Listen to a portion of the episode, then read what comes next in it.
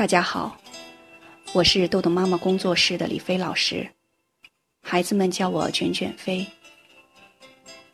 刚刚早上的时候呢，接到了一个家长的紧急的电话，家里爆发了强烈的家庭冲突，孩子呢，呃，因为特别磨蹭，早上穿衣洗漱很磨蹭，然后呢，上学时间变得很紧张。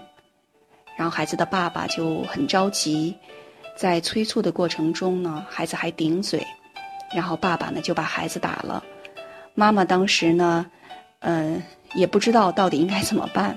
在送孩子去上学之后呢，给我打来电话。妈妈很累，可以听出声音很疲惫，然后就说：“为什么？”呃，一天到晚，好像从早上一起床开始，就在像陀螺一样转，然后这个孩子呢，嗯，还是这样子磨磨蹭蹭的，然后爸爸呢，不仅帮不上忙，然后你稍微跟他说一下，他管教孩子的方式，就是要不就是打，要不就是教训，然后所以现在孩子搞得情绪特别不好，去上学。其实听到这个妈妈的抱怨呢，我也很心疼，因为我能了解，每天早上我们的家长送孩子，为了让他们能够，嗯，不迟到，然后上学之所有的东西都带齐，包括水杯、文具，妈妈付出了很多。但是如果我们的这个孩子想想看，他有很棒的时间管理的能力，他自己呢，嗯。可以早上起床的时间都固定，然后听到闹钟起床，然后准备好自己的这个物品，那我们的家长肯定会觉得有很大的这个负担就被减轻了。所以，那作为家长的我们还要继续学习。那我们今天的读书时间要继续第四章，提高孩子做事速度，克服磨蹭拖拉的学习。制定豆豆礼物单，根据孩子的喜好制定礼物单。每项礼物用多少颗红心兑换，需要和孩子沟通决定。家长可以每日换礼物，越小的孩子越需要及时满足。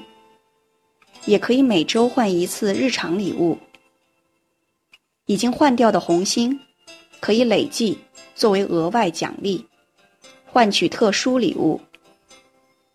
建议每月、每学期、每年换取特殊礼物。如果某项礼物特殊，孩子努力一年也无法换到的话，就请重新调整红星数量，或者取消这个礼物，因为这对孩子来说已经是理想了。没有及时的激励作用。一，礼物单的理论依据代币制。代币制，又称标记奖酬法，是用象征钱币、奖状、奖品等标记物，不要使用人民币在这里，作为奖励的手段，来强化良好行为的一种行为治疗方法。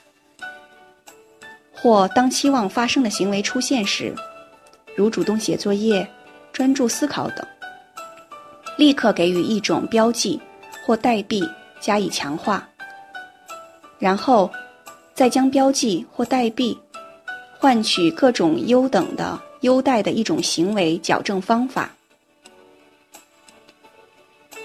孩子可以用这些代币换取各种各样的礼物，如零食、玩具。游戏时间、图书等，以及各种特殊礼物，如参加夏令营、长途旅游、高级玩具、游戏机等。代币其实是一种中介物，在行为改变的过程中，用一种本来不具有增强作用的物体为表征，例如红星、印章、草莓券、环保币、筹码、铜币。纸币等，让它与具有增强作用的其他刺激物，如食品、玩具、游戏等相连接。让这种表征物变成具有增强作用的东西。这种经由制约历程而获取增强作用的表征物，通常称为制约增强物。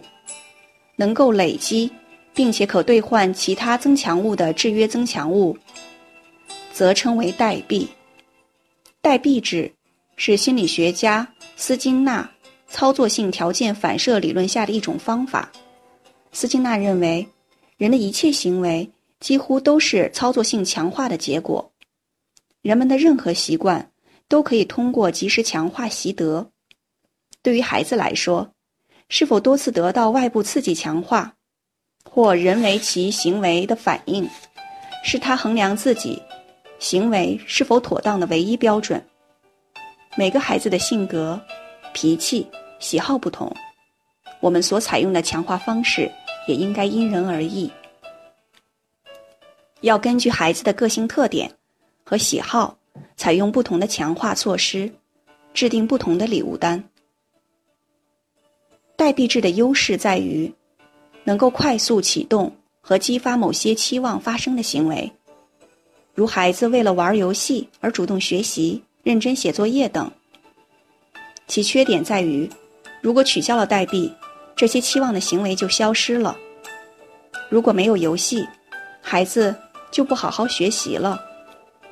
所以，代币制是有一定限度的，要引导孩子对学习本身发生兴趣，或者对学习负责任。当你发现孩子仅仅是为了物质刺激才学习，更有甚者是不断提升物质回报，就要及时刹车，停止代币制，并寻求专业的机构帮助。二。鼓励三段论：物质奖励和游戏对孩子的有害吗？如何避免代币制的危害？用代币制刺激孩子，让他表现出期望的行为，如认真作业、主动学习等。孩子是否会单纯为了物质奖励或者玩游戏而学习？如果没有这些物质刺激或游戏，孩子是否就不再出现这些好的行为了？举个例子来说明这个问题：假如有甲、乙两个人为了减肥，每天跑步五圈儿，过了一段时间，两个人都瘦了，但是甲坚持跑步，而乙却停止了。原来，甲已经喜欢上了跑步。每天到点儿就想去跑步，没有任何的目的性，而乙仅仅是为了减肥而跑步，目标达到了就不再坚持了。这个例子告诉我们，单纯为了某个目标的行为，将随着目标的消失而消失。目标也许达到，也许没达到，只有真的喜欢某个行为的过程，才能持之以恒。所以，孩子单纯为了外在刺激而学习的行为，是不稳定和持久的，将会随着刺激的消失而消失。训练的目的，应该是让孩子真的享受学习和写作业的过程，即从外在的物质奖励，转化内在的精神奖励，激发孩子的成就感和上进心。这就涉及如何鼓励孩子了。我们知道，鼓励和称赞是不同的。前者强调的是过程和进步，后者突出的是结果和成绩。鼓励的方法包括以下三句话：鼓励三段论，我们又称其为美言录。一。首先要描述你看到的好的现象，例如，我看到这个房间十分整洁。二，描述你的感觉，例如，我觉得特别开心和舒服。三，用具体的言辞描述孩子的好行为，例如，你把笔放到铅笔盒里，书都摆到书桌一旁，真是井然有序。其中第三句尤为重要。如果你不知道如何说出具体的细节，可以问孩子：“你是怎么做到的？”要用欣赏和称赞的语气，声情并茂地把问题抛给孩子，他会告诉你具体的行为和做法。这是一种积极的心理暗示，对孩子的行为具有指导作用。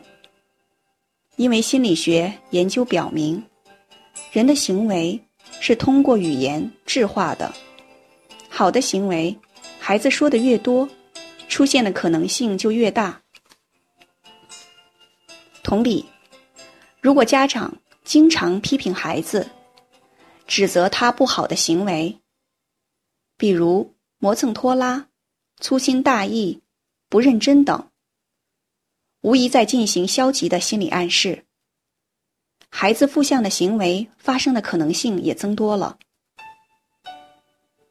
用外在的物质奖励和游戏等，为孩子创造成功的机会。如主动写作业等，并通过积极的心理暗示，强化孩子的主观努力。这里要忽视客观的条件，如不要说“你就是为了玩游戏而快点写作业的”，引导孩子体验成功的感觉，增强他克服困难和解决问题的信心，持之以恒，成就感和上进心。也随之提高了，这才是训练的核心和目标。三，如何写美言录？夸孩子很不容易，如果每天夸孩子，就更不容易了。给孩子准备个美言录吧，尤其对十二岁以前的孩子，每天写上一两句鼓励的话，注意句型。我的儿子、女儿真优秀，他今天做了什么什么？一定要说出或写出具体孩子做了什么、说了什么，就是细节。如果写不出他做了什么，就问孩子：“你今天做了什么，让自己觉得开心或骄傲？”每天完成一句话很简单，不简单的是坚持，至少。要坚持三个月，试试看，看看会发生什么样的奇迹。好，今天的内容就到这里结束了。如果您想下载时间管理训练的工具，请关注公众号“豆豆妈妈儿童时间管理”。感谢您的倾听，我们下次再见。